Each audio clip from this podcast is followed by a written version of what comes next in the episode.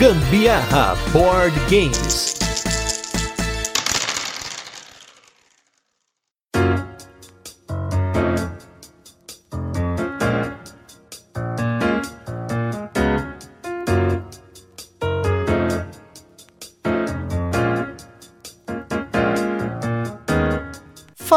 Galera, beleza? Está começando mais um Gambiarra Board Games. Aqui é o Gustavo Lopes e hoje nós vamos fazer mais um dos nossos casts que a gente fala de top 5, mas no fim das contas a gente fala de muito mais do que 5 jogos, com jogos bacanas para jogar com crianças. Pensando aí, não apenas que está chegando o Dia das Crianças, mas porque estão retornando dois convidados aqui, dois pais board gameiros e uma convidada especial para dar dicas de jogos para vocês. Então hoje do meu lado esquerdo aqui, eu estou com ele, está voltando aí, Tiago Queiroz, o paizinho vírgula tudo bem, Thiago? Ô, oh, meu querido, tô feliz pra caramba de estar aqui de volta. Obrigado aí por me tirar da, da geladeira, né? Porque, poxa, fiquei...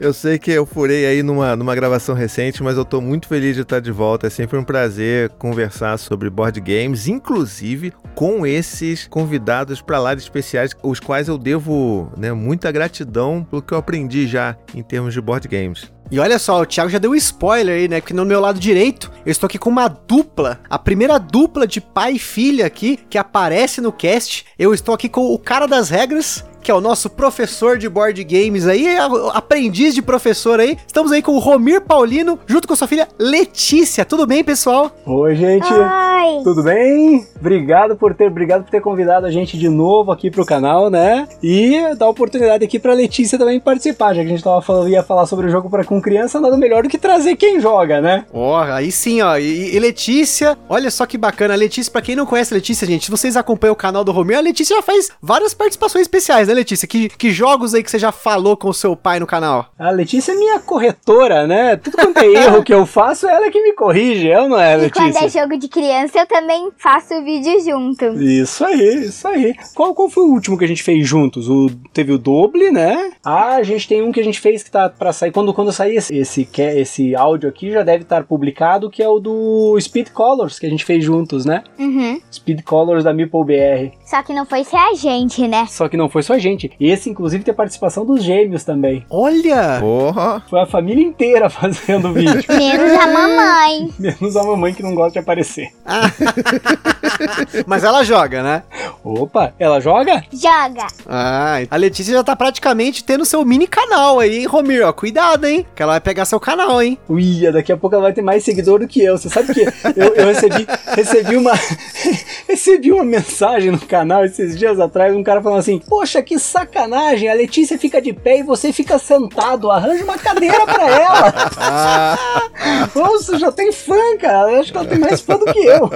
Olha só. E como vocês perceberam, né, gente? Seria muito bacana, lógico, né? Ter a família inteira aqui hoje, fazer um cast aí com recorde de pessoas, né? Acho que o nosso recorde foram seis pessoas, né? Se fosse juntar as famílias aí, dá bem mais gente. Mas como a gente grava num horário que nem todas as crianças aí podem ficar, né? Às vezes já estão na cama, né? A gente tá aqui nós quatro hoje para falar para vocês aí, nossos ouvintes, sobre bons jogos para crianças. E como sempre, a gente não facilita para os nossos convidados. Dessa vez nós escolhemos categorias de jogos que vão trabalhar diferentes habilidades nas crianças. Isso é até uma forma de fazer uma listinha diferenciada para vocês, né? Deve estar tá aparecendo algumas listas de jogos pro Dia das Crianças, para você comprar para as crianças, né, para dar de presente, e a gente quis fazer uma listinha diferente aqui, né? E como, né, eu tenho zero experiência com isso, eu trouxe aqui quem realmente sabe. Então, é, para quem não ouviu, né, os nossos casts com o Thiago e com o Romir, no caso do Thiago aí, Thiago, fala aí pra galera um pouquinho sobre os seus filhos, a idade deles, para quem não ouviu esse cast, como que é a idade desses pequenos jogadores e como que tem sido aí as jogatinas das crianças. É, então, como você falou, até avisou, né, eu gostaria, quando você me contou que teríamos presenças ilustres nesse podcast, eu falei, caramba, que seria incrível se os meninos também pudessem participar, mas eles dormem cedo aqui em casa e, e aí realmente nesse horário eles já já já estão já no terceiro sono se bobear.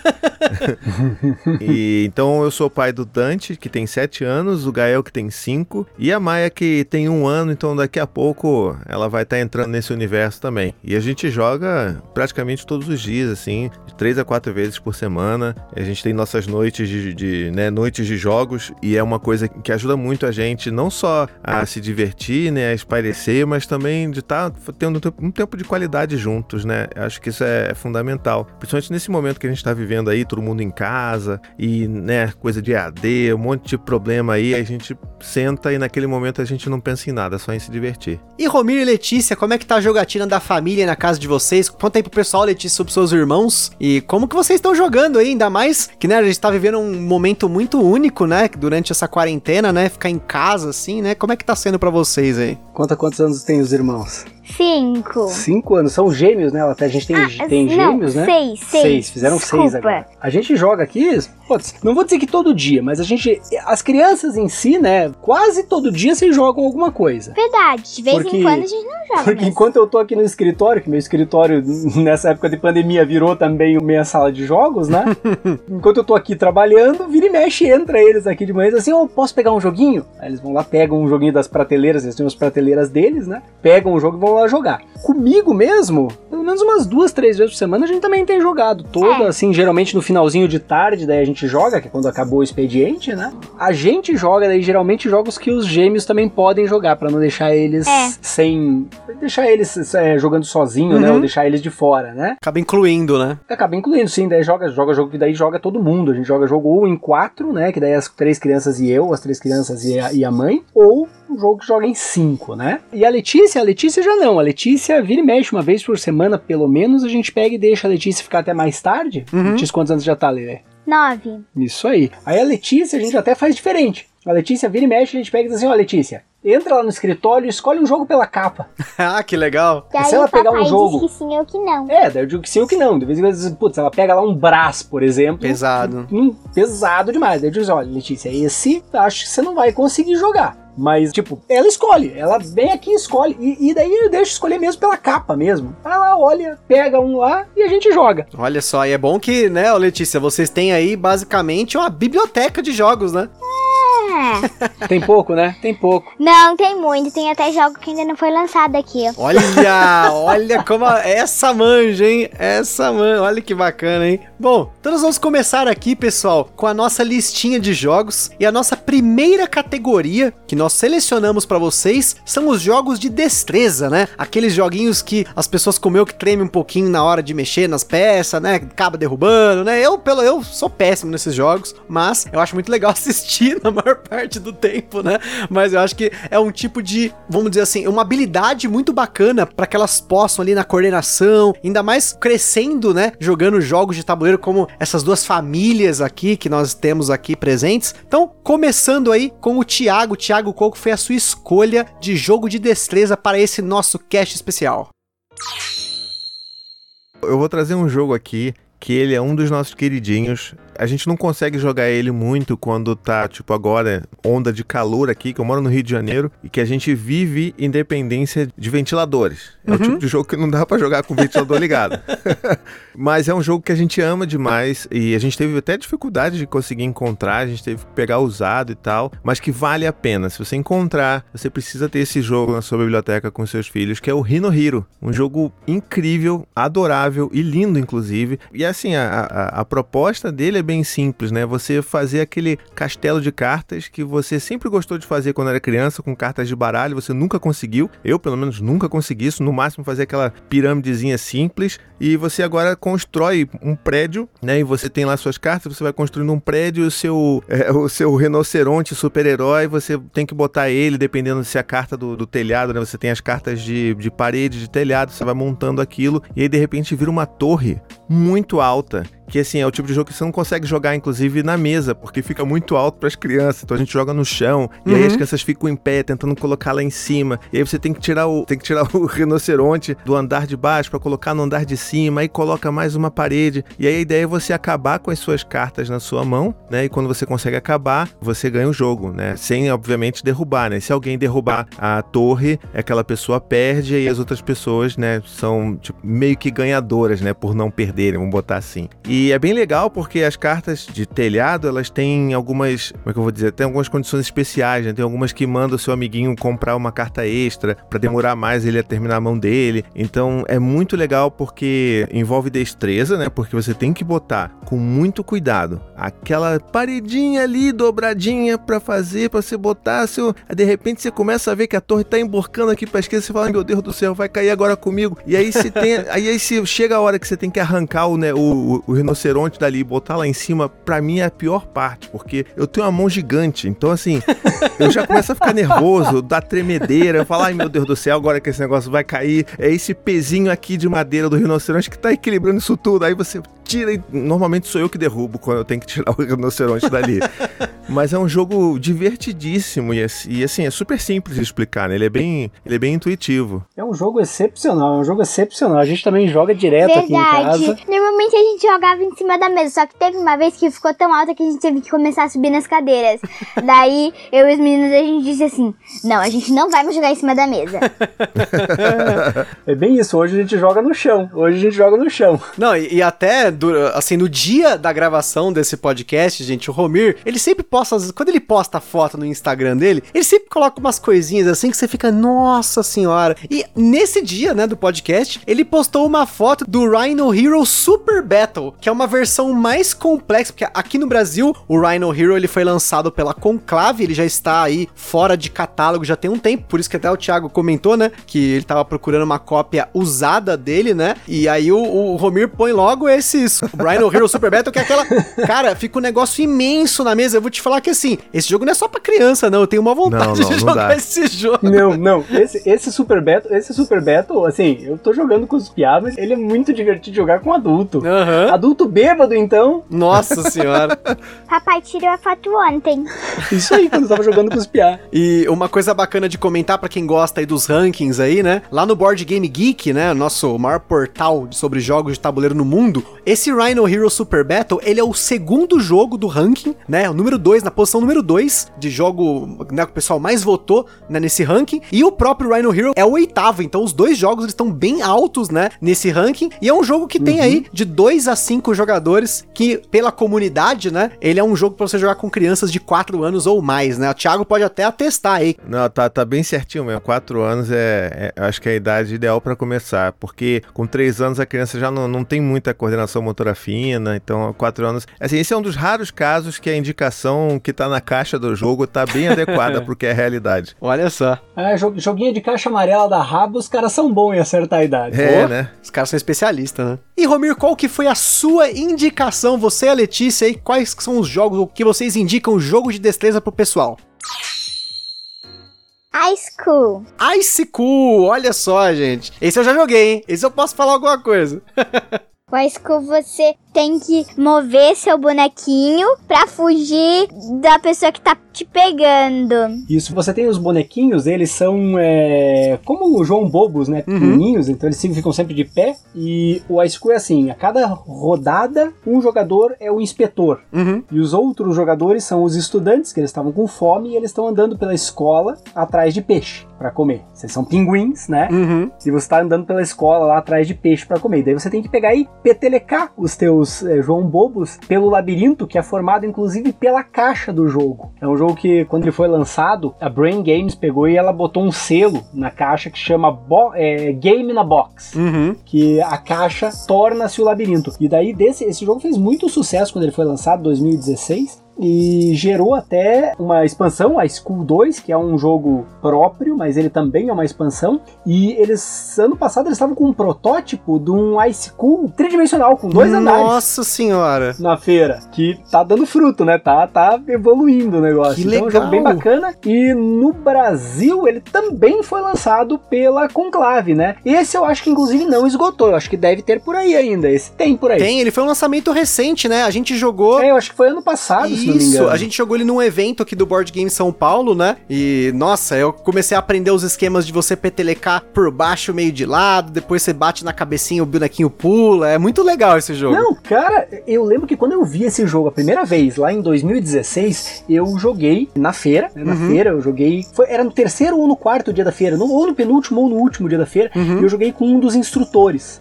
Eu, mais um outro cara, nem lembro de que país que era o outro cara que tava lá junto, e- Uhum. e, um dos instrutores. E o instrutor disse que já fazia, ele tava ensinando aquele negócio ininterruptamente por dois, três dias, né? Aham. Cara, ele fazia coisa com o pinguim dele que até Deus duvidava.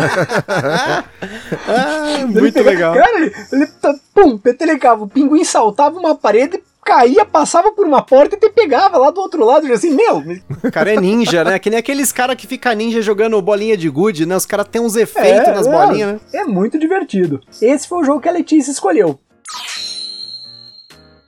Eu vou te dizer que eu vou falar de dois jogos aqui. Um deles é um jogo muito clássico. Ele é de 83. Nossa! E é um jogo de destreza que ainda é muito bom, que é Jenga. Ah, poxa, Ah, com sim. certeza, né? Jenga é um jogo que você encontra. Inclusive, ah, não quero comprar Jenga porque Jenga é caro. Jenga é uma marca, né? É, não, vou comprar um genérico. Se você for nessas lojas de madeira, de produto de brinquedo de madeira, você Uhum. tem os Jenga genérico e sai baratinho. E é um jogo que diverte a criançada. Eles ficam jogando horas, às, às vezes até sozinho eles ficam jogando. Quando eles não pegam as peças de madeira pra pegar e montar outra coisa, inclusive.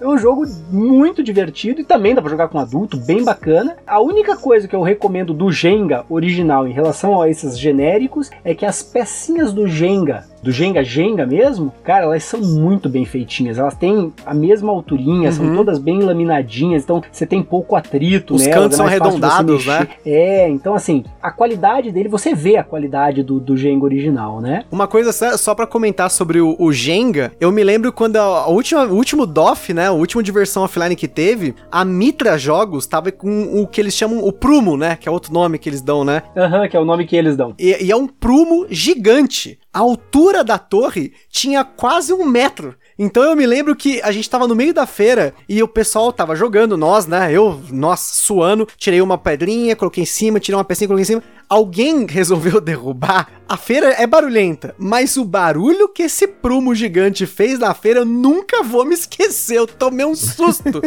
porque eu tava no stand da Conclave, né? Olha que coincidência, a gente tá falando tanto de Conclave, que era de frente pra esse stand. Eu tava olhando eu tava olhando o Fairy Tile lá na, na prateleira, tinha o, o Fei lá na prateleira. Eu, nossa, que jogos bonitos, tal. E plá, aquele barulhão. Eu, meu Deus do céu, o que tá acontecendo? Eu olhei pra trás, tava aquela torre de peças no chão.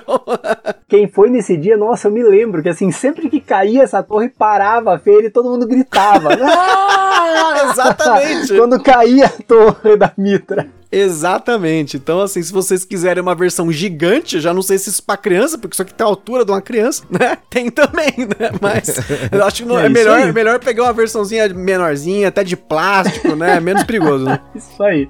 E tem um jogo que também tá esgotado, mas se você achar no Brasil, ainda vale a pena e também foi a Conclave que trouxe, que é o Animal Upon Animal. Nossa, esse daí tá dando briga em leilão na Ludopedia, hein? Ô, esse daí. O Animal Upon Animal, esse eu trouxe por quê? Esse eu vou recomendar porque se você achar, é um jogo que você joga facilmente a partir de 3 anos. Dá pra jogar a partir de... Eu jogava com a Letícia a partir de 3 anos. Caramba. Tranquilamente, com os gêmeos, a mesma coisa. Então é um jogo que ele é bonito, ele parece um brinquedo, mas a criança entende que tem que jogar, como que se joga, e ela joga mesmo a partir de 3 anos. Caramba, que legal. Nossa, esse, esse Animal Upon Animal tá aqui na minha lista aqui de os 10 mais procurados.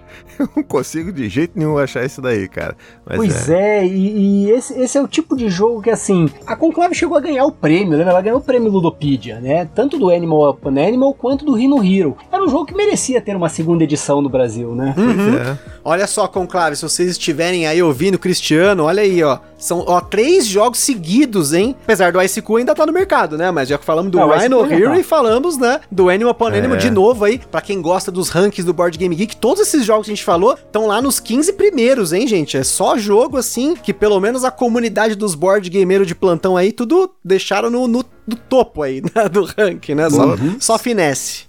E esse, esse Ice Cold tem só. A gente não tem ele, né? Mas a gente jogou uma vez numa feira, eu e os meninos. E dá pra ver que é um jogo que é muito divertido, mas é, ele tem um negócio engraçado, porque é o tipo de jogo que eu falo que quando você joga com criança pequena, entra o modo aleatório do caos. Né?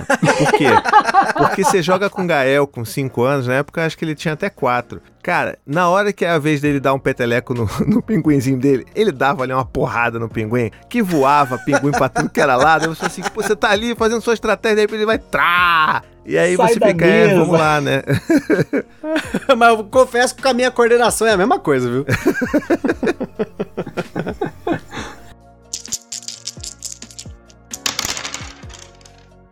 Bom, pessoal, agora vamos para a segunda categoria do nosso cast, jogo em tempo real. Para quem curte aí aquela emoção e como eu sempre falo aqui no podcast, são os meus jogos da ansiedade, porque quando eu vejo um- uma ampulheta, um cronômetro, eu já começo a suar, a mão começa a tremer, já entra aquele pânico. Então parece que é um jogo de 10 minutos, eu fiz uma maratona. Mas, como eu sei que a criançada tem mais controle emocional do que eu nesse ponto, vamos fazer algumas indicações aqui, começando pelo Thiago, qual que foi a sua indicação de jogo de tempo real?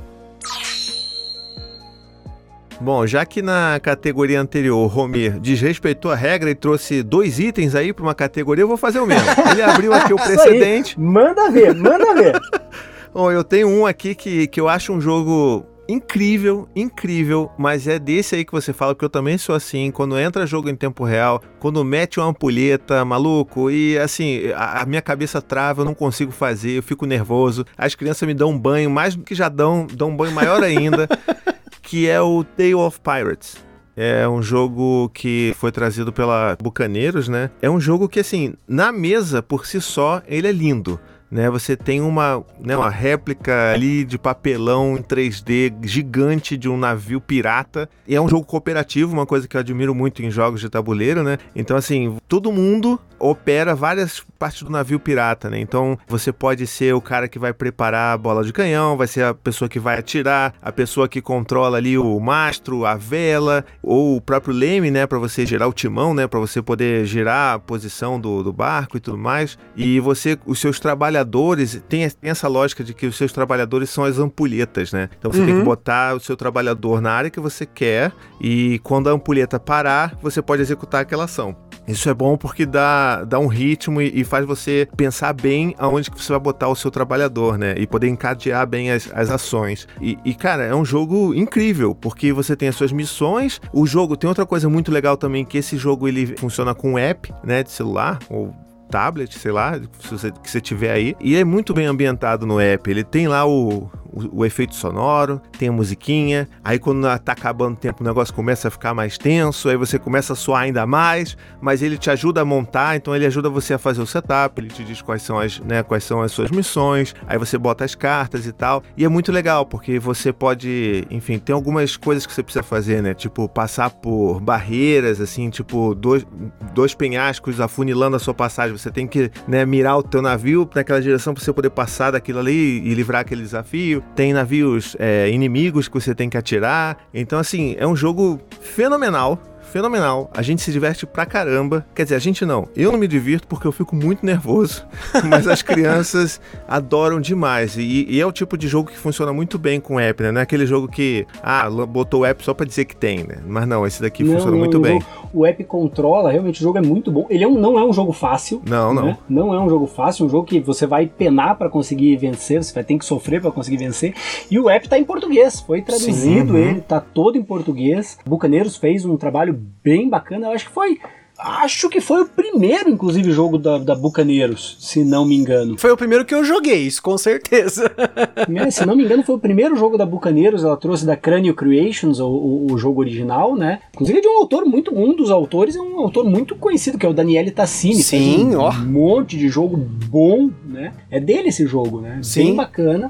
É, infelizmente, esse jogo aqui no Brasil acabou não fazendo tanto sucesso, né? Eu acho que se duvidar, ainda tem até para vender esse jogo. Esse jogo acho que não esgotou ainda. Uhum. Sim. Eu comprei ele alguns meses atrás e, e, foi fácil comprar. É, eu joguei ele já tem bastante tempo, acho que foi em 2018, se eu não me engano, foi realmente. Eu acho que ele foi o primeiro jogo da Bucaneiro, se não um dos primeiros mesmo, assim, né? Porque eu, eu me lembro de na mesa que eu joguei, tinha o Tale of Pirates numa mesa e tinha o Kingsburg na outra mesa, assim, né? Então, tipo, a, a Bucaneiro estava fazendo propaganda desses jogos no evento, né? E eu até queria fazer antes do, do Thiago fazer a, a outra menção dele, que eu vi que ele quer fazer uma outra menção. Olha só como você percebe quando o cara tá ficando já board gameiro, ó. O Thiago falou trabalhador, ele não falou ampulheta, ele não falou negocinho, ele falou trabalhador, gente. Olha eu estudei aí. antes de vir pra cá, pô.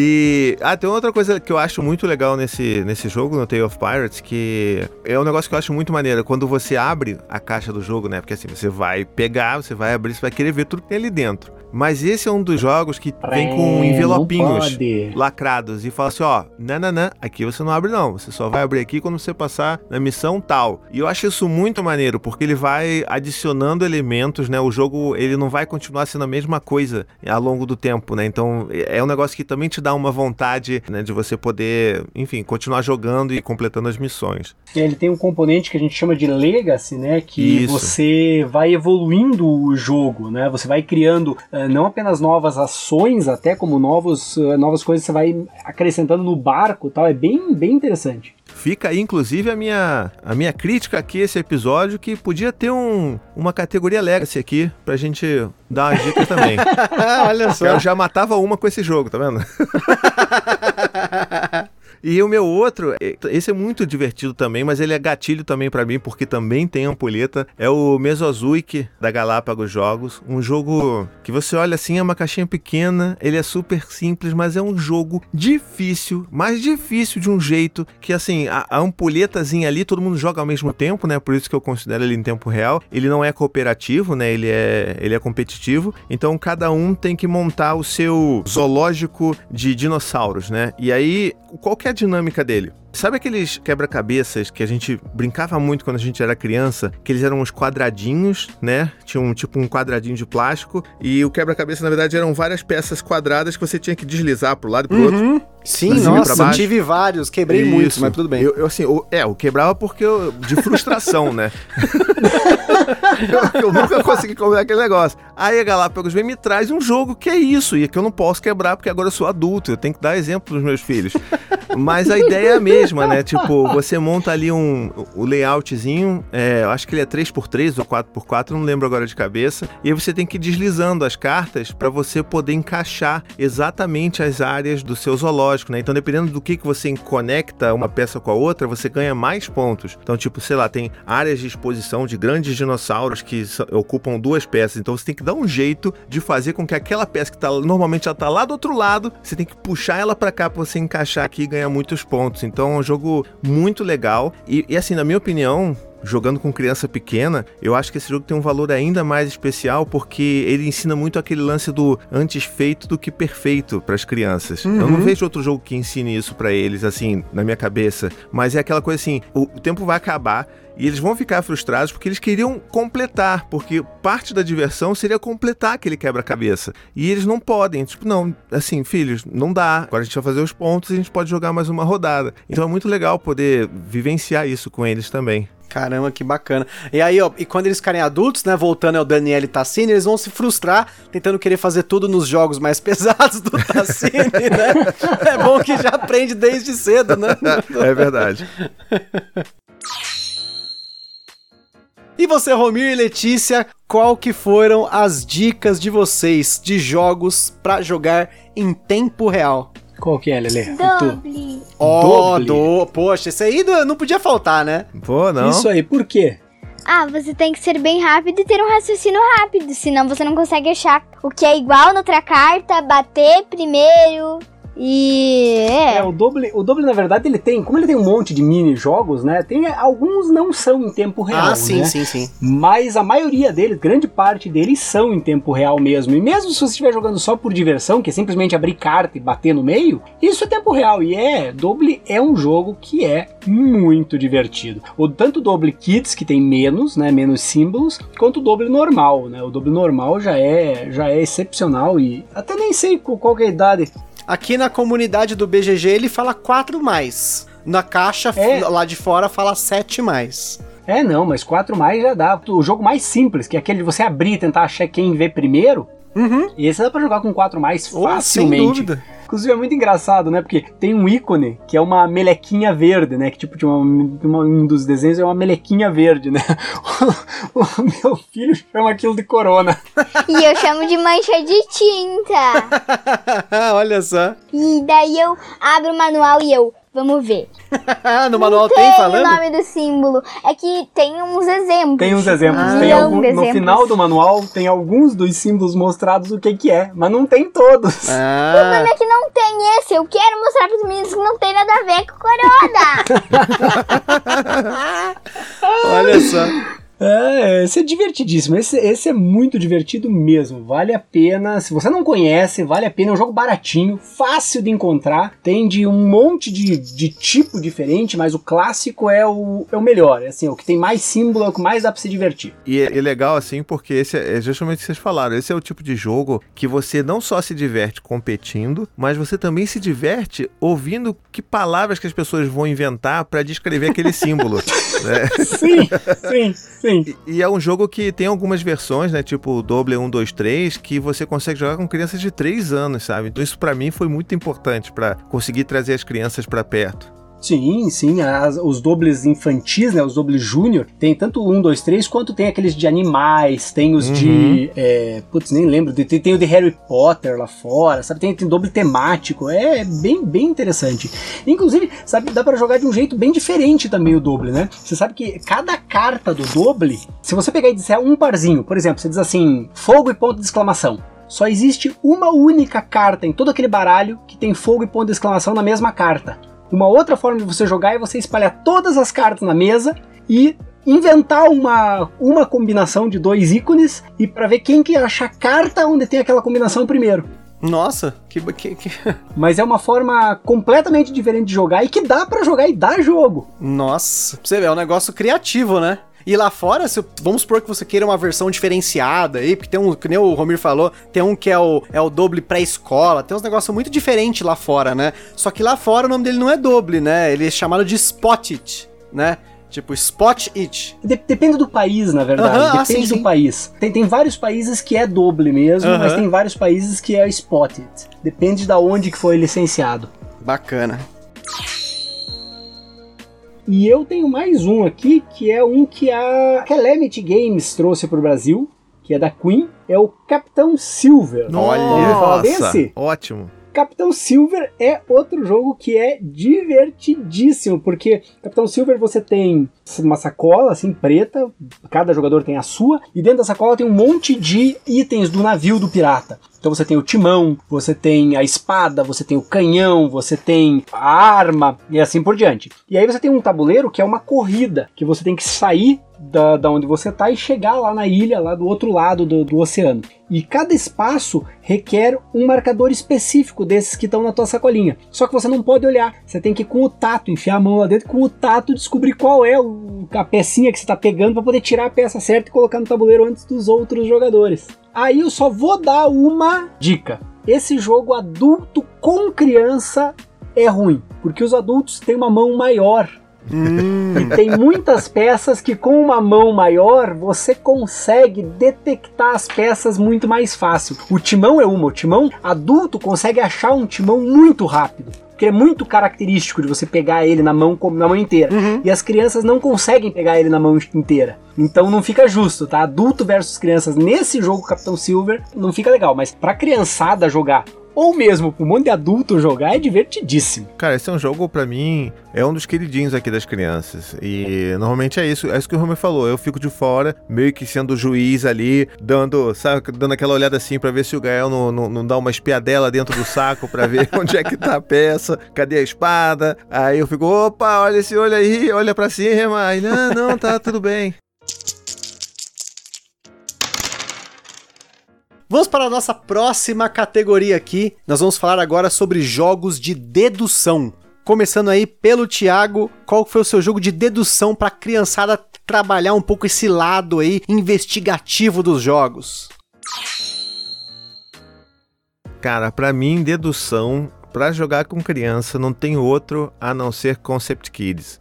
Assim, pra começo de conversa, é um jogo lindíssimo. Ele é já da franquia muito bem conhecido, o Concept, né? E aqui no Brasil, se eu não me engano, só veio uma versão que é a Concept Kids Animais. E, Isso. E, e ele, é- cara, é um jogo incrível, foi trazido pela Galápagos Jogos. Ele tem um tabuleiro que é lindo. Assim, é tudo lindo. Eu vou falar muito lindo é, quando eu estiver falando desse jogo, porque ele é todo lindo. Mas ele tem um tabuleirão, e aí qual que é a ideia, né? É, uma, é um jogo cooperativo também, então as pessoas que estão de um lado do tabuleiro vão ajudar você a adivinhar qual que é o animal secreto, né? Que só eles sabem qual é. Então tira-se uma carta e tem um animalzinho ali. Aí o tabuleiro em si, ele é um grande mapa de características desses animais. Então tem a parte das cores, tem a parte do, do que, que ele se alimenta, em que tipo de território, terreno que eles vivem, é, se ele tem asa, se ele tem perna comprida, se ele é bípede, quadrúpede, sabe? Então, assim, tem várias coisas. Padronagem, por exemplo, de corpo. E aí as crianças têm que pegar uns marcadores laranjas, né? Também muito bonitos, muito bem feitos, muito bem acabados. E aí eles vão colocando, né? Um de cada vez, vão colocando ali em cima daquela característica. Então, tô jogando com eles, aí, tipo, sei lá, uma zebra, então eles vão botar que ele é quadrúpede, que ele é herbívoro. E, e aí você vai nessa tentando adivinhar. E é legal fazer isso com criança, porque não é tão simples. A gente acha que é fácil, mas não, não é. Putz, é difícil. Para os adultos, pros adultos porque, porque justamente quem tem que adivinhar são os adultos. Isso. As crianças dão as dicas que tem que adivinhar são os adultos. Aí vem uma zebra para eles, de vez em quando uma das crianças bota que mora na fazenda. Aí sim. Daí você fica assim, pensando, assim, não, que bicho listrado preto e branco? Que diabo que é isso? Então você, realmente pro adulto, é, é um exercício pro adulto adivinhar, porque de vez em quando ele tem que pensar fora da caixinha, porque vem cada coisa das crianças. Se diz que leão é rei da selva, daí as criancinhas pequenas acham que, que o leão vive na selva. É, aí, é, justamente, por exemplo, eles pegam e botam justamente o leão, em vez de na savana, porque tem lá território savana, eles Isso. pegam e botam selva, né? E tem a selva. Olha só, vai. aí você pensa outra coisa. Parece tão simples, né? Mas é excepcional. E uma coisa que eu acho que é importante citar ele tem dois baralhos dentro do Concept Kids. Uhum. Um baralho que é para crianças bem menores, que são animais assim que a criançada bem pequenininha já conhece. Tudo animal simplesinho, assim, que a criançada já conhece. E daí tem um segundo baralho, que é o baralho mais avançado, que aí são animais um pouco mais complexos que as crianças menores, em geral, em geral, né, uhum. não conhecem, mas que as crianças a partir de 6 anos, 5, 6 anos já passam a conhecer. Exatamente. E é legal que ele é um jogo que inclui muita gente, né? O número de jogadores dele é bem é uma contagem alta, se eu não me engano, né? Sim, ele, ele pode ir, acho que até 7, 8 jogadores tranquilamente. Porque, assim, assim, os adultos que vão estar adivinhando, inclusive, assim, ah, você pode ter um pai adivinhando, mas você pode ter uma dúzia de gente, uma dúzia de adulto lá adivinhando. É, é divertido você jogar ele. Muito. E tem um, tem um negócio é, dentro dessas dificuldades também de você ter as crianças dando as dicas, é que assim, os meus filhos eles são muito detalhistas. Então, normalmente, quando eles vão dar as cores dos animais, eles não dão a cor principal. Então, tipo, o leão, ele não vai botar que é marrom, ele vai botar as tonalidades do marrom, ele vai botar, se por exemplo ele tá com a língua de fora, ele vai botar vermelho, porque aparece um vermelho na porque na aparece um vermelho sim, exatamente. Tá aqui, ó pai, tava aqui. Aí você fica, meu Deus, que, que, que animal é esse com sete cores? Que que é isso? Que bicho é esse? Que da hora. A Letícia, antes, aqui no, antes da gente começar o cast, ela tava comentando que ela curte Concept Kids, né, Letícia? Aham. Uhum. Eu gosto bastante de ficar dando dica pro papai. Vira e mexe, o papai olha assim dele que que é esse bicho? Daí eu fico olhando pra ele com uma cara de, por favor, tá na cara. Adivinhe logo. Vou te contar, inclusive, inclusive minha esposa é muito, mas não é pouco, é muito melhor do que eu em adivinhar os bichos. Parece que ela pensa mais como a gente. E por falar em você, Letícia, Letícia, qual que é a sua dica aí que você vai dar para nós desses jogos de dedução aí? Qual que é o seu jogo aí que você mais gosta? Red Story. Esse é da hora, hein? Red Stories. O Red Stories, inclusive, é um jogo novo. A gente não tem faz muito tempo, né? A gente tem faz Verdade. bem pouco tempo. A gente comprou ele por causa de uma viagem que a gente ia fazer, a gente ia pegar a estrada aí por algumas horas, né? E daí a gente pegou e resolveu comprar o Red Stories para ela ir lendo e a gente ir é, adivinhando. Os adultos que estavam ali no banco da frente iam adivinhando. Para quem não conhece, o Red Stories é a versão infantil, uma das versões infantil, porque tem algumas versões infantis, né? Do Black Stories que são cartas em que ele mostra um mistério de um lado, com uma ilustração bem simples, que você conta o que, que a pessoa encontrou mostra o desenho para os adivinhadores. E no verso da carta, ele explica o que é que aconteceu de fato. E aí quem tá com a carta sabe o que, que aconteceu em linhas gerais, e aí ele usa imaginação para preencher os espaços em branco da história, né? Uhum. E os adivinhadores, eles vão fazer perguntas de sim ou não sobre o que, que aconteceu, tentando adivinhar qual foi a história efetiva, o que, que efetivamente aconteceu. Inclusive, se vocês quiserem, tem uma versão demo no site da Galápagos para vocês baixarem com duas ou três historinhas bem bacanas para quem para quem quer testar, ver se ver se vai gostar. Não, e é uma dinâmica de jogo, assim, muito legal, assim. Eu já falei várias vezes aqui no cast que, no meu caso, seria o Black Stories, né? Que era um jogo que, quando a gente comprou, a gente não gostou. A gente ficou indignado com o jogo, jogou o jogo num canto aqui. E a gente foi jogar ele anos depois. A gente jogou esse ano, especificamente, quase mais da metade do baralho. Só nesse último final de semana. Uh, claro, vocês estão ouvindo esse cast aí agora no dia 5 do 10, né, de 2020, o data de lançamento dele. Porém, aí no final de semana do dia 26, 27 aí, eu e a Carol com o pessoal, a gente jogou quase 4 horas de Black Stories seguidas, porque o pessoal não queria parar e cada um queria falar a história. E assim, é, é um jogo que ele é mais uma atividade do que um jogo, né? Eu sempre comento isso, né? Porque é uma, é uma conversa ali, mas ele é um dos únicos jogos que nós aqui do Gambiarra Board Games, aqui no podcast, nós conseguimos fazer um gameplay porque você consegue jogar esse jogo pelo Discord, né? Que é a ferramenta que a gente usa para gravar. Então, se você Verdade. quiser ouvir, depois voltem também no nosso feed. A gente jogou três cartas do Black Stories Mistério aqui com o pessoal do podcast Papo de Louco, que é o nosso podcast pai aí de todos. Tem o nosso todo mundo aí, a gente juntou o pessoal num domingão aqui online e jogamos, né? Cada um na sua casa e foi muito engraçado porque para mim, a diversão desse jogo mora nas perguntas que as pessoas fazem. Não é nem na é. história em si, né? Não, é, e, e, o Red Stories que eu falei é o que a gente tem, né? Mas ele tem várias versões infantis. Tem o Red Stories, eu acho que o Green Stories também é infantil. Tem o White, é, né? Se eu não me engano, né? Acho que tem. O White Stories é de histórias de fantasma, né? Isso. né? Mas também não é nada é de terror, é história de fantasma para criança. Tem né? um laranja também, tem um monte. Os coloridos em geral são infantis, né? uhum. né? Ele é muito divertido. E sempre, as crianças sempre dão uma. Porque se a gente tenta fazer também com as crianças, elas sempre dão umas ideias muito malucas assim que você fica dando risada. não, e o que eu acho muito legal é que assim assim, a, a Letícia, uma das coisas que a gente comprou justamente para exercitar isso é que a história que é mostrada no final da carta, ela deixa muita coisa em branco. Então ela explica assim o que, que é, os jogadores têm que adivinhar mas ela não explica assim detalhes do que aconteceu. Uhum. E todos os detalhes do que aconteceu, se eu perguntar, fica a cargo de quem tá dando as dicas, dizer sim ou não. Então ele vai ter que, com a própria imaginação, inventar, vamos dizer assim, todas as o que, o que não tá na carta. Uhum. Então é um negócio bem legal, porque você tem que inventar as, as condições de contorno que não estão na carta, né? É, a gente jogou, inclusive, daqui antes um pouquinho da gente entrar, a gente tava jogando. É, eu e ela tava jogando um pouquinho antes da gravação. Tava aquecendo, uhum. né? aquecendo Isso pra aí. falar no cast, olha aí, ó.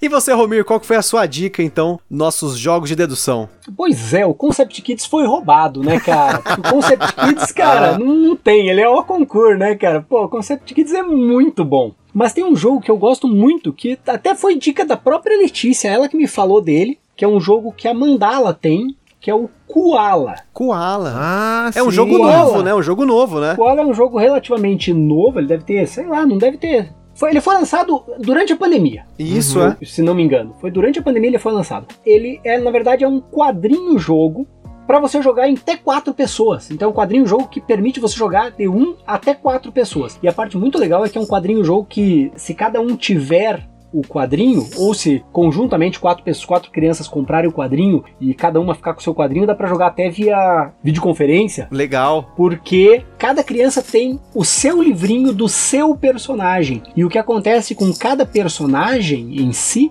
o desenho de cada quadrinho para cada personagem vira e mexe é diferente. Então você no teu quadrinho vê coisas que não tem nos outros três quadrinhos. Então você joga efetivamente, é um jogo, efetivamente um quadrinho, jogo efetivo para você jogar em até quatro crianças diferentes, ou quatro adultos e crianças, que é bem bacana e tem um monte, um monte de quebra-cabeças para você resolver no meio do livro-jogo, e você tem que ficar procurando coisas na, durante a história, você tem que ficar procurando as, como é que é, as pérolas, né, as estátuas e os uh, rubis, né, que são o que que o pirata lá tá querendo de você. Então, um livro-jogo que eu achei muito legal para criança. Teoricamente, existe uma sequência pro Koala, existe já um segundo, né? Que aí tem que ver se a mandala vai trazer ou não lá fora, parece que já tem até uma sequência. Nossa, que legal. Aqui a gente acha que não tem nenhum livro-jogo, mas eu morro de vontade porque quando eu era pequeno, eu me lembro desses livros-jogos, assim, mas era coisa, assim, muito difícil de achar aqui no Brasil. Então, era legal porque eu lia, né, praticava leitura, mas Sim. ao mesmo tempo eu ficava pensando, meu, que será que eu vou por aqui? Será que eu vou por ali, né? Tentava imaginar o que ia acontecer. Puxa, isso para mim é muito legal. É, você sabe que a, a Jambô, né, a Jambô, ela conseguiu o contrato da, da Fighting Fantasy, daqueles livros-jogos de texto mesmo, do Steve Jackson e do Ian Livingstone. Uhum. Eles editaram, eles reeditaram todos eles no Brasil. Se você for, for atrás da, do site da Jambô, eles têm todos em tradução nova, Nossa, tal, bem bacana. Sério? Eu, eu, juro para você Sim. que eu não, assim, eu não procurei mais isso, mas é um sonho de criança, assim, sabe aquela coisa tipo que você não pode teve durante a criança quando era pequeno e quer depois, né, como mais não, velho, né? Pode ir atrás que tem todos eles em tradução nova, ficaram muito bacanas, ficaram maiores do que eram antigamente, o livro ficou maiorzão, ficou bem bacana. E a Mandala trouxe e ela vai trazer mais, isso eu já sei que ela vai trazer trazer mais, os quadrinhos jogos, né, da, da Macaca, que é uma editora francesa, os quadrinhos jogos da Mandala também são show de bola. Muito bacana, nossa. Bom, vamos então agora para a nossa quarta categoria desse cast. Agora nós vamos puxar aí para a parte que eu mais gosto, pelo menos quando era pequeno eu gostava muito, que é a parte de raciocínio matemático, né? Então, começando aí pelo Thiago, qual foi a, a sua dica de jogo para que as crianças trabalhem um pouco essa parte lógica, matemática das coisas aí? Porque eu sei que tem muita criança que não gosta de matemática, mas eu era criança que gostava, né? Eu sempre gostei muito de raciocínio matemático, de probabilidade, essas coisas assim, né? Isso até hoje me fascina, tanto que eu gosto muito de jogos assim até hoje, né? e mas aí, qual que foi a sua dica de um jogo para criança nesse sentido?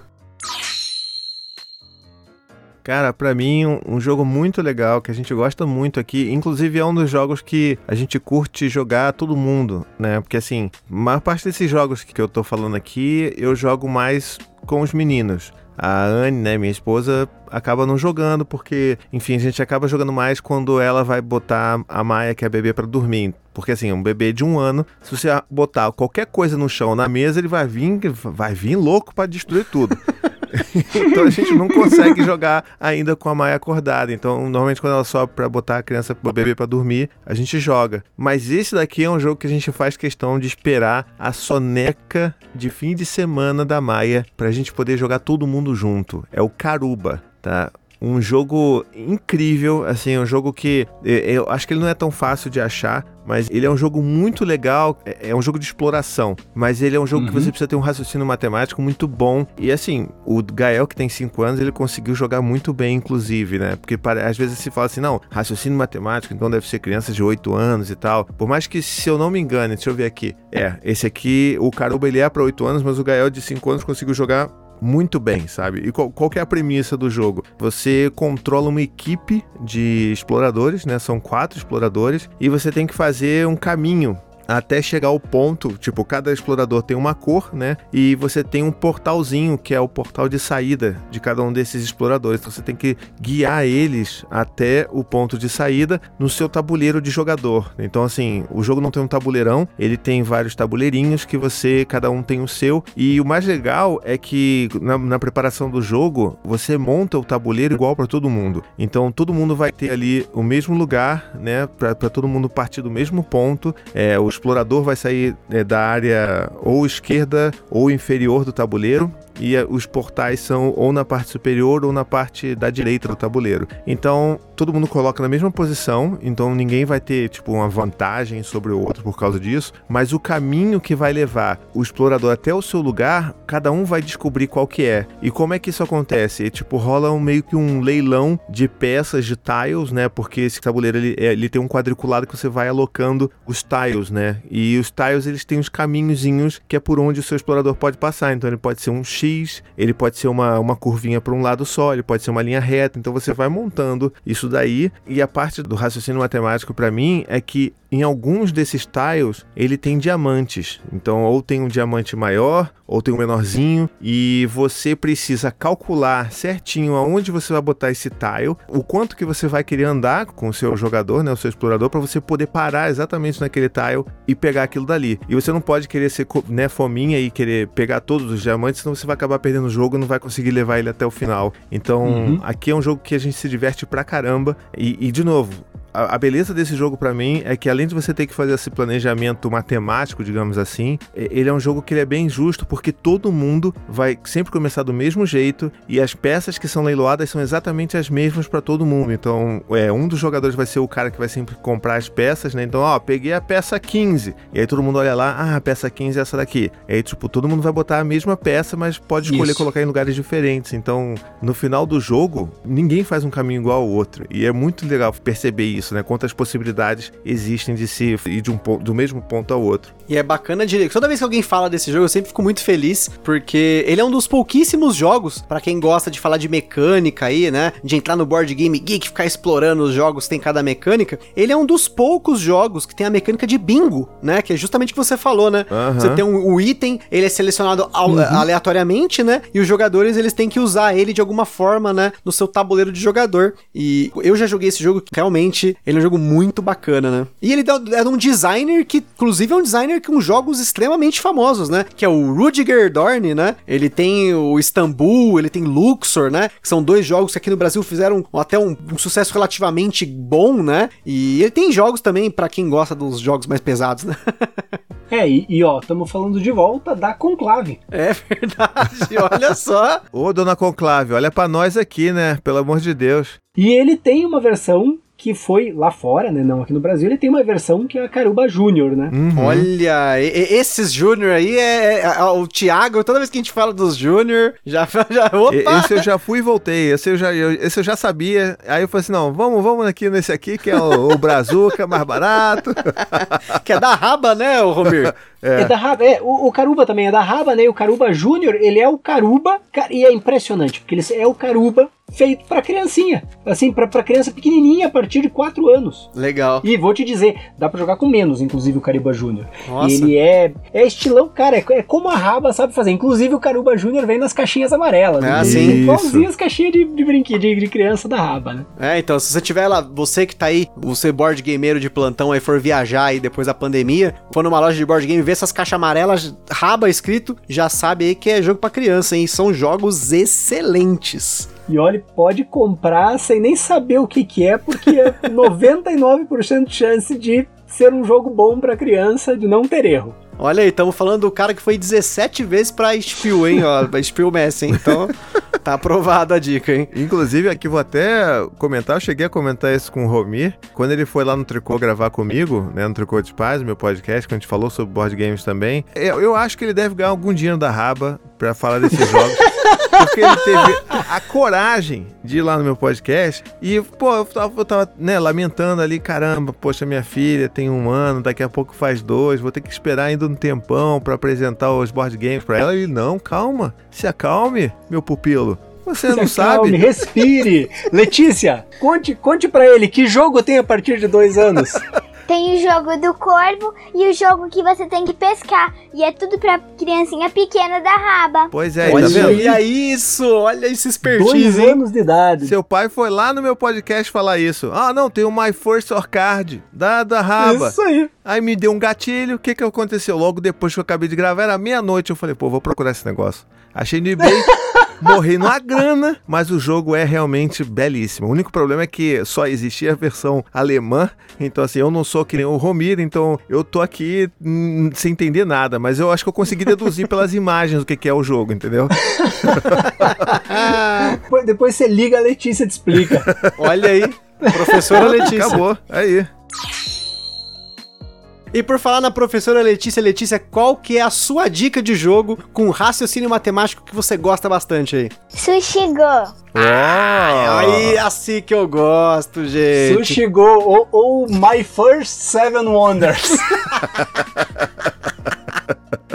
Conta aí, Letícia, como é que é o Sushi Go pro pessoal? Você tem que baixar cartas e quando você baixa as cartas, você tem que pegar a carta certa, porque no fim das contas, aquele baralho não vai ser o mesmo pra você quando ele voltar. É, esse jogo tem, tem um mecanismo que a gente chama de draft, né? Que é aquele mecanismo que é assim, você pega e ganha uma mão de carta e você escolhe uma que você vai usar. E todas as que você não escolheu, você vai passar pro outro jogador, você vai passar adiante. O outro jogador é que vai escolher. Então, daí você vai receber uma outra mão. Então você tem que sempre escolher qual é a melhor jogada tua. E a parte legal do drafting, de aprender drafting, é que você não joga drafting olhando só o teu jogo. Você joga draft olhando o jogo do vizinho também, né? Que é, às vezes é melhor você baixar uma carta que não seja tão boa pra você, só pra evitar que essa mesma carta que você baixou vá na mão do oponente, porque pra ele seria excepcional, né? Então assim, às vezes tem que fazer uma contenção de dano. E o Sushi Go é um jogo é, é muito bonitinho, né? A Letícia disse que a gente tá servindo sushi, né, A Letícia? gente tem que servir sushi pras outras pessoas. A gente tá no restaurante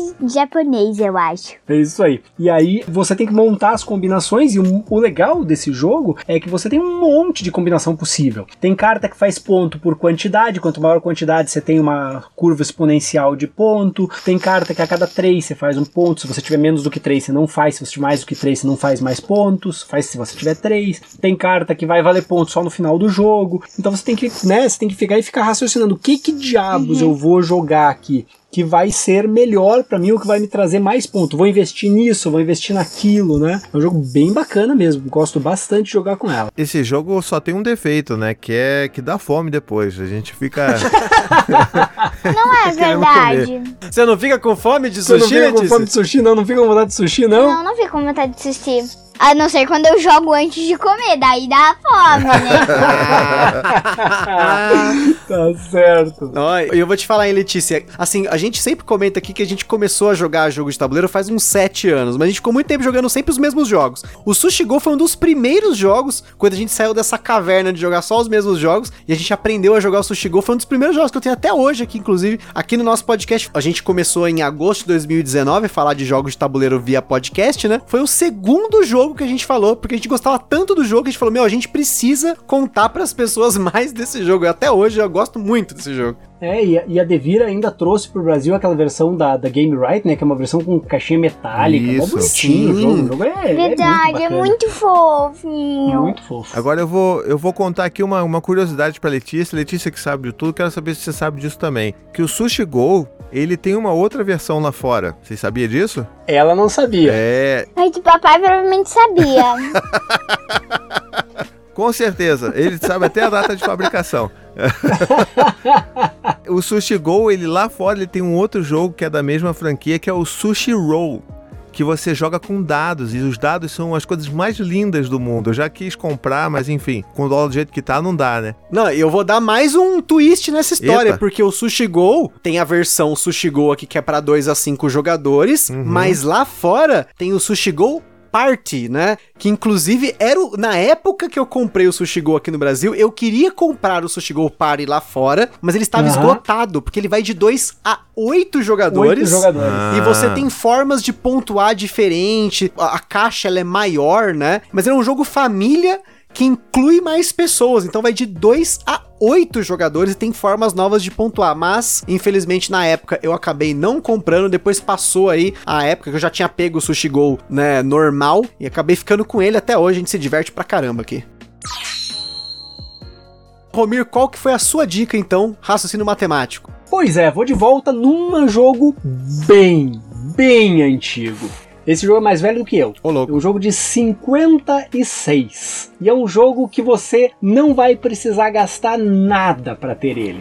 Você precisa de 5 dados. Eu tô falando de Yahtzee, ou de Yam, ou de General. Caramba! Yahtzee é um jogo que a Grow, a Grow chegou a publicar aqui com o nome de Yam, Y-A-M, né, Yam. Ela chegou a publicar depois, acho que também com o nome de Yahtzee. E ele é um jogo assim, é um jogo extremamente simples. Também joguei hoje com a Letícia. É um jogo que assim, você, você precisa de cinco dados. A cada rodada você vai fazer o, o básico de jogo de dados. Você rola os cinco dados, aí você pode escolher qualquer dado desses cinco que você rolou e rolar uma segunda vez faz a mesma coisa uma terceira vez. Depois de rolar três, no máximo três vezes, você tem que ficar com os dados que sobraram lá. E aí você tem uma tabelinha. E nessa tabelinha você tem uma linha em que você vai colocar somente a soma de dados número 1, Na outra linha, somente a soma de dados número 2, 3, 4, 5, 6.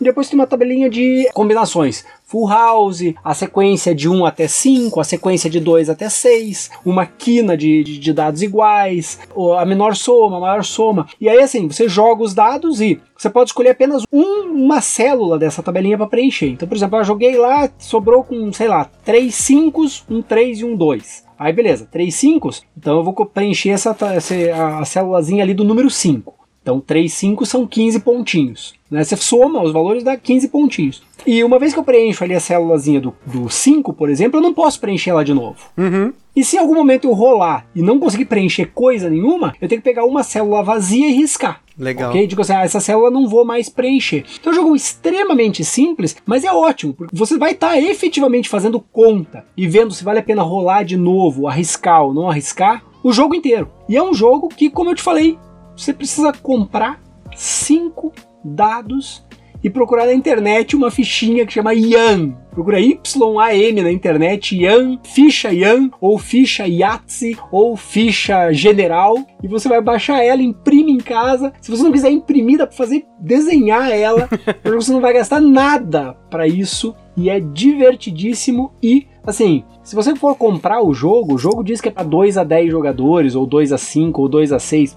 Dá pra jogar com quantos você quiser. Uhum. O problema é que se você jogar com muita gente, você vai ter um tempo ocioso muito grande entre os jogadores, né? Porque cada jogador tem a sua jogada, né? Mas dá pra você jogar com quanto você quiser, dá pra você jogar a partir, a partir de 6 anos, dá para jogar tranquilamente, se for 7, 8 anos, pra criançada pegar e começar a fazer contas, contas sozinho, porque das contas, você chega, a, a, pontua, a pontuação final chega nas centenas, tá? Chega em 200, 300 pontos, 250 pontos, tal, ponto quebrado, tal. Então, legal de fazer conta, divertido e todo mundo pode ter. E até uma informação aí, ó. O Romir pode me corrigir se eu estiver falando groselha, mas o Yahtzee é o pai de uma das categorias que de uns tempos pra cá, né, teve uma onda de um monte de jogo nesse estilo, que é os jogos roll and write, né, os jogos de rolar e escrever, né? Não sei se eu tô enganado, mas para mim, acho que ele é o jogo de roll and write mais antigo que eu conheço. É que o, o, o que a gente hoje em dia mais faz de roll and write, que a gente geralmente é, rola, né? E daí você tem que pegar e desenhar alguma coisa, uhum, né? Hoje em dia na moda, tá na moda isso, né? Mas realmente, ele é, é, é um dos precursores disso. E eu acho que mais velho do que ele, acho difícil mesmo, né? então olha aí, ó. 56 o original, nossa. E como eu te falei, ele, ele é. Ah, ele tem as versões pagas, né, as versões, vamos dizer assim, comerciais dele, uhum. mas ele é um jogo que hoje ele tá de, ele é um jogo de domínio público. Sim, então aí, ó, se você quiser um jogo de print and play aí também, ó, galera que tá aí na, na pandemia com uma impressorinha em casa vacilando aí, pega uma folhinha lá, pá, já imprime, ó. Esse é o esquema, hein? Cinco dadinhos e tudo bem. E eu vou fazer propaganda de um jogo pro pessoal ficar de olho. Esse jogo não existe ainda, mas eu já vou dar um teaser dele. Olha isso, que isso, olha Cara, o breaking news. Fiquem, fiquem de olho. Ele foi anunciado já, ele foi anunciado já, mas ele ainda não existe, mas a gente jogou o protótipo, Letícia, né, Lele? Uhum. Que é o Quartz Kids. Nossa, olha esse breaking news. Mandala anunciou o que eles chamaram de Quartz Universe, né? Que é o universo do jogo Quartz, né? Então eles anunciaram, se não me engano, posso estar enganado, mas se não me engano, foram três jogos que eles anunciaram no mesmo universo do Quartz, né? Que é o jogo do, do Alabama, do Sérgio Alaban, jogo excepcional do Sérgio Alaban,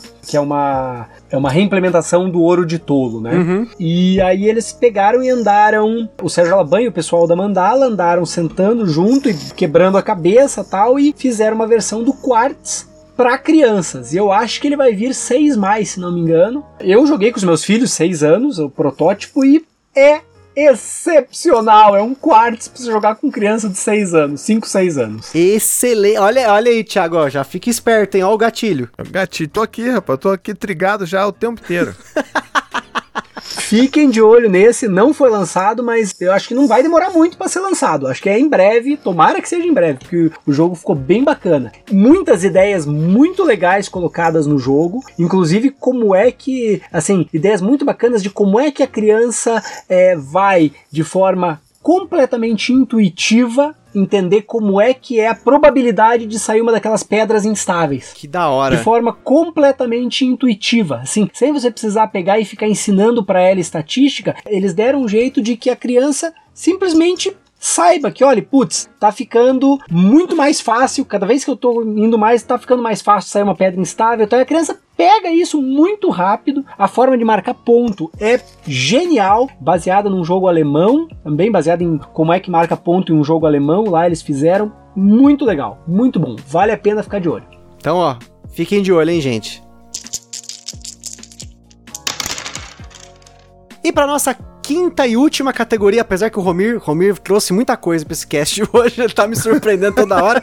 Ele trouxe, ele vai trazer uma surpresinha no final. Mas antes dessa surpresinha, vamos falar aí de jogos festivos, né? Os nossos famosos party games. Olha aí, né? Eita, beleza. Jogos que incluem bastante gente. A gente pode jogar com muitas pessoas, para quem gosta aí de chamar aquela turminha, aquela festa de criança, tem aquela monte de criançada, senta essas crianças aí, grupinho aí, vamos jogar um party game então, para começando aí, Thiago, qual foi a sua dica de jogo festivo que inclui bastante gente?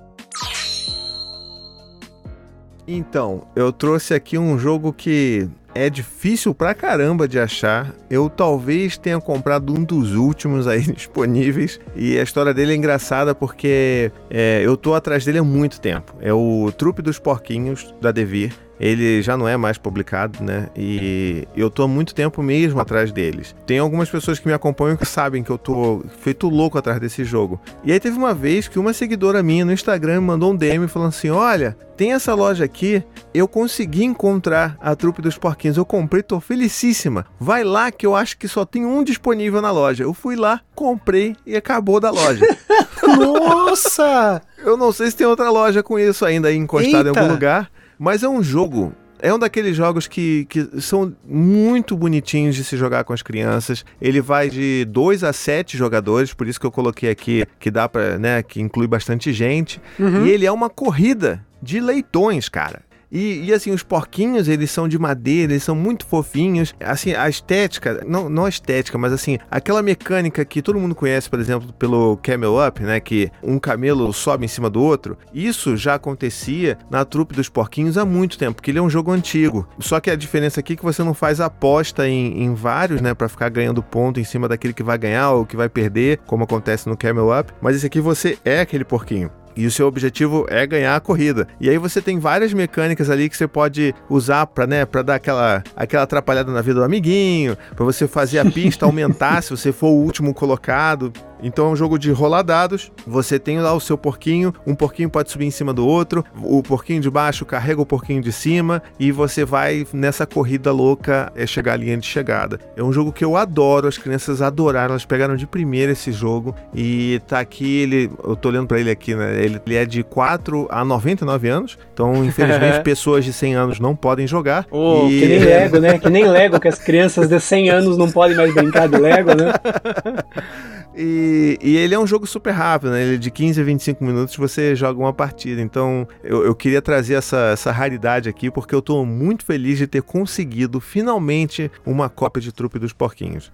Olha que bacana. E, e, e o Romir, você que é o cara dos jogos em alemão, olha só, o nome desse jogo original aqui, por favor, me corrija se meu alemão estiver ruim, mas chama Rüsselband. Rüsselband. Olha aí. Original da, da Dry Magia. A Dry Magia, na verdade, assim, na Alemanha, se você for para a Alemanha, existem duas empresas que fazem sistemicamente jogos para crianças. Uma delas é a Raba, que a gente já falou aqui várias vezes, né, que é as caixinhas amarelas, tá? Hoje em dia eles até têm caixinhas rosas também, mas em geral caixinhas amarelas, né? A outra empresa que faz jogos para crianças consistentemente é a Dry Magia. E a Dry Magia ela tem em geral, não é regra, mas em geral, ela tem nos jogos delas alguma coisa fora da caixinha. Uhum. Alguma coisa fora da caixinha. Então, por exemplo, as escadas assombradas, ela tem os fantasminhas que são magnéticos, que daí você esconde quem é o teu peão o labirinto mágico, você tem as paredes invisíveis, que também é um magneto que mexe com uma bolinha que está andando embaixo do tabuleiro e bate nas paredes que estão colocadas lá, e daí você não vê a parede, né? E, uhum. e cai. A torre encantada também usa o um mecanismo lá das chaves para poder mexer na torre e abrir a torre. Tem um jogo que se chama A Noite, a Noite dos Magos, que esse não tem no Brasil, que é um jogo que tem pecinhas que são fosforescentes. Então Nossa. você joga o jogo, você tem que jogar o jogo no escuro. Meu Deus. Eu joguei. Preciso é disso. tão legal. É muito legal. É um jogo de destreza, inclusive pra você jogar no escuro com as PCs fosforescentes. Então assim, a Dryma Gear, ela não faz tantos jogos não, não, vamos dizer assim, ela não tem tantos acertos em jogos para crianças quanto a Raba. Mas os acertos que ela tem são jogos excepcionais e, em geral, todos eles têm alguma coisa que você olha e diz assim: caraca! Cara, como é que ninguém pensou nisso antes? Olha o gatilho, hein, Thiago? Se você souber de algum desse aí, tiver duas cópias, me avisa, hein, ó. Noite dos Magos, hein, ó. Nacht der Magia, né? Não, Isso então, aí. eu, eu, eu assino embaixo aqui do que o Romi tá falando. Eu sou muito fã dos jogos da Dryma Gear justamente por causa disso, sabe? Eu tenho todos esses aí que estão no Brasil, eu tenho. E normalmente esses jogos eles vêm pela Devir, né? E, e, cara, assim, são jogos incríveis e jogos que as crianças curtem demais. Inclusive, Os Caras Assombradas foi o primeiro jogo que os meninos jogaram, né? Então, cara, são jogos que valem a pena investir. Normalmente, por exemplo, quando alguém vem me procurar no Instagram e tal, ah, pô, eu preciso de uma indicação aí, me vê. Cara, é- a minha primeira indicação é sempre Escadas Assombradas. Tipo, pra mim é o. A gente fala muito de. Como é que fala? É o jogo pra você, pra você iniciar alguém. Como é que é o termo que se fala? O, jo- o jogo de entrada, né? O Gateway, Game, né? Isso. Então, pra mim, o Gateway, pra você, né, jogo de pais e filhos, pra mim é o Escadas Assombradas, porque é um jogo super simples, ele é um tabuleiro, dado, e você tem os fantasminhas, aí todo mundo se embanana todo quem quer o quê, e, e- e, cara, é diversão gratuita. Gratuita não, porque você tem que pagar, mas diversão garantida. Então, É ótimo, é ótimo. Verdade. Você tem uma hora que você começa a mexer o personagem de não sei quem lá. e daí seu personagem fica lá plantado em um lugar. E daí ele fica lá plantado até alguém achar que é o personagem dele É. e começar a O mover. bom legal é que vira e mexe os adultos acham que estão jogando bem, né? E daí chega lá no final Muito. dizendo, ganhei, né? E ó, pff, ganhou Muitas nada. vezes. E, tipo, às vezes rola aquela, aquela disputa que você fala assim, não, agora eu não vou arredar meu pé. Tipo, eu começo a jogar. Não, é esse aqui, esse é o meu fantasma. É claro que é o meu fantasma. E aí o Dante começa a andar com o mesmo fantasma. Eu falo, cara, você não tá percebendo que eu estou jogando? Eu estou jogando. Eu sei que esse aqui é o meu, é o meu bonequinho. e ele, tá bom. E ele continua. Assim, ó, você vai me fazer ganhar, tá bom, Dante? Tá bom. E aí eu vou lá, quem era? Era ele mesmo. E aí eu Olha fico aí. com cara Não. de trouxa. É muito, engraçado, é muito engraçado porque os adultos, nesse tipo de jogo, especificamente nesse tipo de jogo que exige muita memória, muitas vezes os adultos pegam e acham assim, né? É, isso aqui eu vou tirar de letra. E aí os adultos não prestam tanta atenção quanto as crianças. Sim, E eles se dão mal por causa disso. sim. Os adultos jogam muitas vezes pior do que as crianças nesse tipo de jogo. Pô, tem um jogo mesmo que é o aquele 1, 2, 3. Eu apanho. Assim, mas, apanho lindamente dos meninos. Um jogo super simples, vocês têm uns tokenzinhos lá de, de bichinho de fazenda. Aí você sorteia, tem que memorizar, né? Tem que ter uma memória fotográfica boa ali. De quando você larga os bichos, ah, aí tem que mudar um de posição e tal. Eu nunca consigo. Eu nunca consigo. Eu fecho, você tem que fechar o olho, conta até 10, se não me engano. E aí a pessoa tira ali um bichinho ou coloca um bicho novo. No momento que eu fecho o olho, acabou, já não sei mais o que tem ali. Já era. É, que da hora. Bom, Letícia, qual que foi a sua escolha de jogo festivo pra jogar com um monte de gente? Taco, gato, cabra, queijo e pizza. Aí sim! Opa! Comenta aí com a galera o que, que, é, que, que é o taco, gato, cabra, queijo, pizza. Olha, eu consegui falar sem errar, hein? Eu também tive que treinar, mas eu já consegui. Olha aí. É um jogo que você tem que pegar e prestar bastante atenção nas cartas também.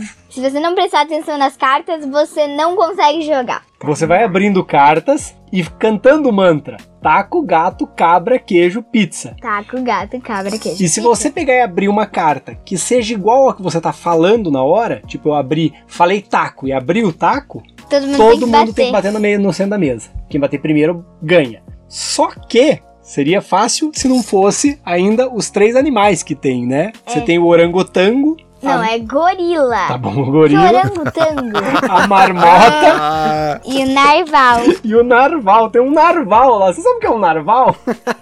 eu Eu sei aprendi o que com é um esse narval. jogo. Narval é tipo uma é tipo uma beluga que tem um dente tão grande que atravessa a cabeça. Olha aí, ô louco! Eu vi um vídeo sobre narval. Viu só? Olha aí. Aprendendo. Pra mim é um unicórnio marinho. É o unicórnio marinho, isso aí. E aí, aí quando você abre um desses, você tem que fazer uma coisa específica. Você tem que pegar e bater no peito pro, pro gorila, bater, bater na mesa com o, com o Marmota. e pegar e fazer o chifre na cabeça com o narval, né? Fazer fazer uma mão de oração e colocar em cima da cabeça. É um jogo que é extremamente divertido. Dá pra jogar até oito pessoas, dá pra jogar adulto com criança, se viram, dá pra jogar em pé de igualdade adulto com criança. É divertidíssimo, né, Letícia? Uhum. esse eu ainda tenho, ó. Já posso falar que esse daí eu tenho. Então, ó, fiquei feliz que vocês estão falando do jogo que eu tenho, mas olha só que vergonha, eu ainda não joguei esse jogo. Que isso, cara. Ah, que isso, Joga! Tristeza, né? Mas pode deixar, gente. Depois desse cast, eu vou jogar. Então, nessa segunda-feira que vocês estão ouvindo aí, o cast no presente, né? Dia 5 de outubro de 2020. É o meu primeiro dia de férias, então eu vou tentar jogar esse jogo nas férias, olha só. É um jogo sim, Paper Games, da linha Pocket da Paper Games, muito bacana. Muito. Outro que também, assim, já tentando fazer aqui um, um gancho aqui, já que a Letícia trouxe essa ótima dica. Não, não, não, não vou falar não, vou deixar o Romir, porque vai que eu roubo de novo a, a indicação dele. E o- detalhe, eu já sei qual é o jogo. Ó, esse eu tô vendo de longe. O- esse, que, esse que o Thiago fal- vai falar, wait mas, for it, wait for it. Olha! mas ó, vou escrever aqui depois. Não, é brincadeira.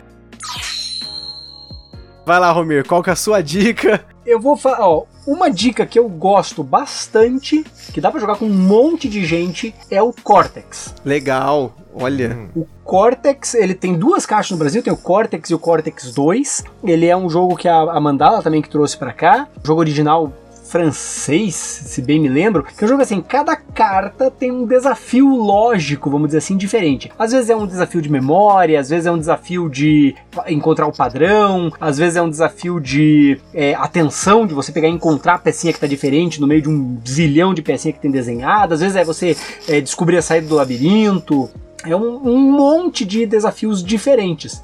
Embora tenha desafios lá que são claramente pra gente mais velha, por exemplo, tem uma carta lá que o desafio é o seguinte: você tem as palavras que são as cores em inglês. Por exemplo, você tem pink, yellow, black, blue, só que as palavras estão com as cores trocadas. E você tem que pegar e achar qual que é a palavra que está com a cor correta, a cor dela mesmo. Ou seja, Uhum. se for o yellow que está com i pintado em yellow, você tem que bater e dizer não, é amarelo. Isso não dá com criança, né? Mas se você pegar e fizer uma seleção das cartas e deixar as cartas que dá para criança, tipo, 80% das, da- dos desafios dá para jogar com criança. 80%, 70, 80% das duas caixas dá para jogar com criança. Legal. Então o que a gente faz? A gente deixa separadas as cartas que dá pra jogar com criança pra cima, geralmente, e a criançada pega esse jogo direto pra jogar aqui em casa. E é um jogo que dá pra jogar com, nossa, com um, um monte de gente, porque é quem é mais rápido. Né? É quem, quem for mais rápido é quem, quem ganha. Então, assim, a caixa vai falar que dá pra jogar em até 6, mas dá pra jogar em muito mais se você Uhum. quiser. E lá fora existe a versão infantil, que na- nada mais é do que a versão do Cortex sem as cartas que são pra adultos. Ah, caramba. Não Então- use as cartas de tato caso você vai jogar isso com criança É, se você for pequena. jogar, então você tira as cartas de tato, que são mais complicadas, tira alguns desafios, e aí você pode testar a tua criança, né? Ah, vê se a tua criança vai. Pô, essa aqui, será que rola com ela? Ah, rola. Então deixe. Ipa, faz o jogo para a tua criança. Legal. E até antes da gente continuar, só fazer um comentário aí pra vocês falarem do taco gato cabra queijo pizza. Lá fora existe uma versão dele que é Papai Noel, Cookie, né, Duende, Doce e é, o boneco de neve. Assim, imagino que em português eles tra fossem trazer pra cá, seria uma tradução um pouco mais fácil, né? Mas seria Santa Cookie Elf Candy Snowman. Então é, é uma versão de Natal dele aí, curiosidade pra vocês. Que louco. Imagina falar isso rápido. Em português vai ser difícil, hein? Meu Deus do céu. Mas eu consigo falar taco gato cabra de pizza bem rápido. Ah, é. Então, esse, esse já tá, esse já tá na memória. Depois você acaba pegando, né? Eu falei desse jogo errado tantas vezes que eu acabei começando a acertar ele depois de um tempo. né? E aí, ó, ô Thiago, agora deixa, eu Thiago, deixo e esse você, extra. O que você tem? Eu deixo esse extra, porque eu vi de longe. vi de longe.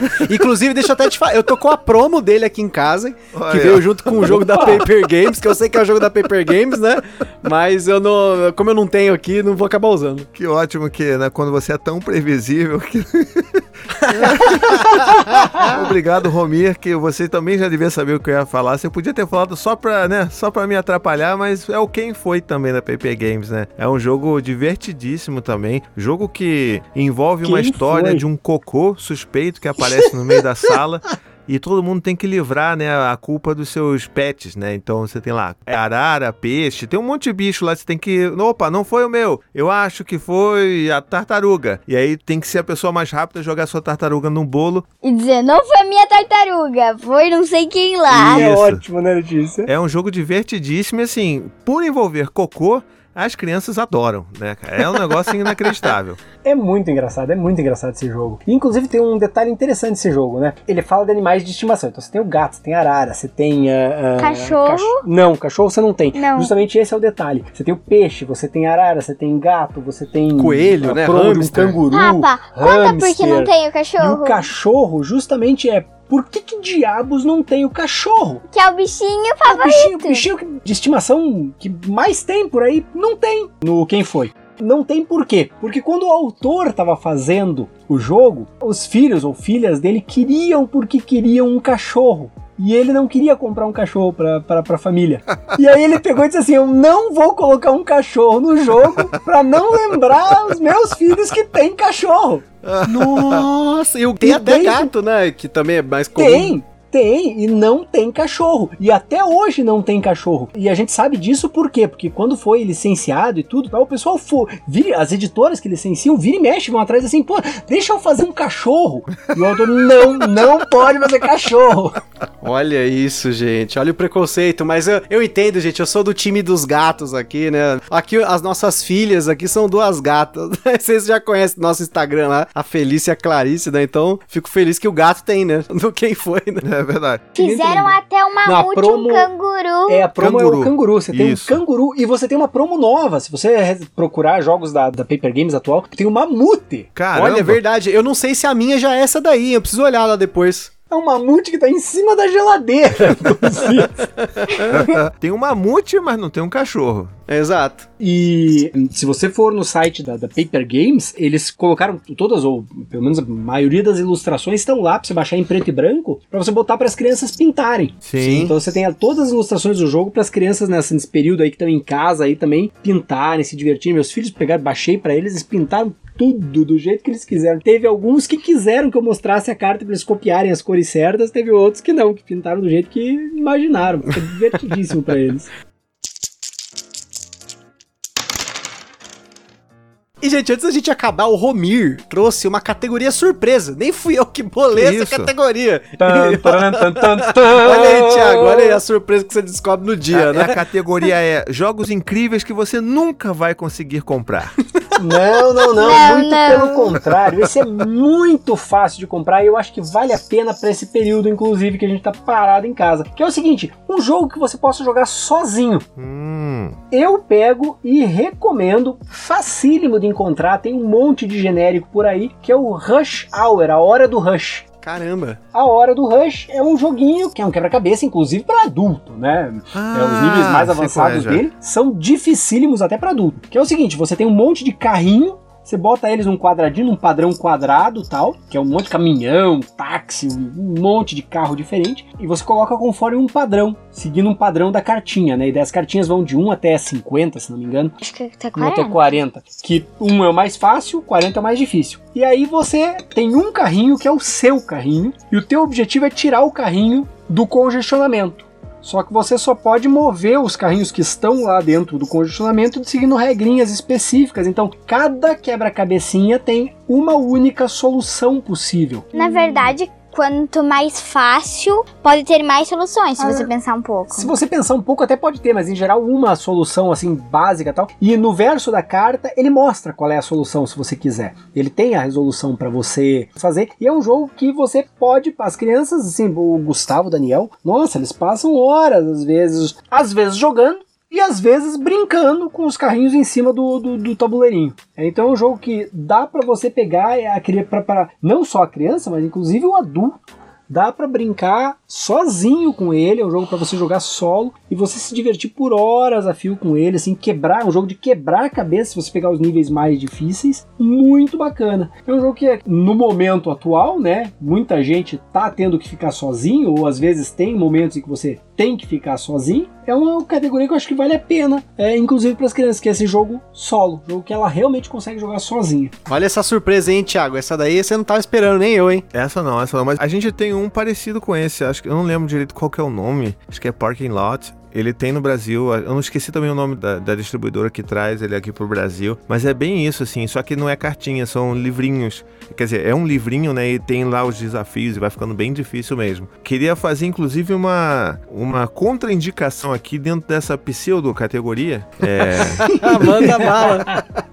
que assim, como você tem três filhos, eu tenho três também, mas só dois estão na fase jogante. Eu acho que tem jogos que não são apenas para um, que são muito bons, mas jogos para dois e que as crianças conseguem jogar sozinhos, sem mediação de um adulto. E eu tenho um aqui, por exemplo, que é o Brave Hats, né? O, o Brave Hats, ele é um jogo incrível, super simples, super rápido e que assim, é um jogo que só dá para dois, não dá para jogar mais, né? Então é sempre uhum. um duelo. E assim, eles pegam ali a caixinha, sentam, jogam papapá, ah, venci. Ah, não, eu que venci. E pronto. E é muito legal que, assim, é um jogo, né, sei lá, tem, são nove cartas, né? Cada um tem um time de ratos, vai do zero ao sete. O zero é a princesa, o sete é o príncipe. Aí tem um monte de gente lá, tem o espião, tem, tem o general. E a premissa básica é a carta com o maior valor vai ganhar a carta com menor valor. Então você sempre, tipo, bota a carta, vira, revela, e aí quem tiver o maior número ganha aquele duelo. Só que tem um porém, porque cada rato tem uma característica especial. Então, por exemplo, o príncipe, por ser o número 7, ele vai ganhar de todo mundo, exceto da princesa, que tem o número 0. E a princesa, a única carta que ela consegue vencer é do príncipe. Então tem um negócio muito legal que não é só você, ah, vou jogar o número mais alto aqui que vou ganhar. Não, tem, tem todas aquelas né, táticas ali. Tem, por exemplo, o general, que vai, acho que ele dá mais um ponto para a próxima carta que você lançar. Tem o Isso. mímico, que vai copiar a carta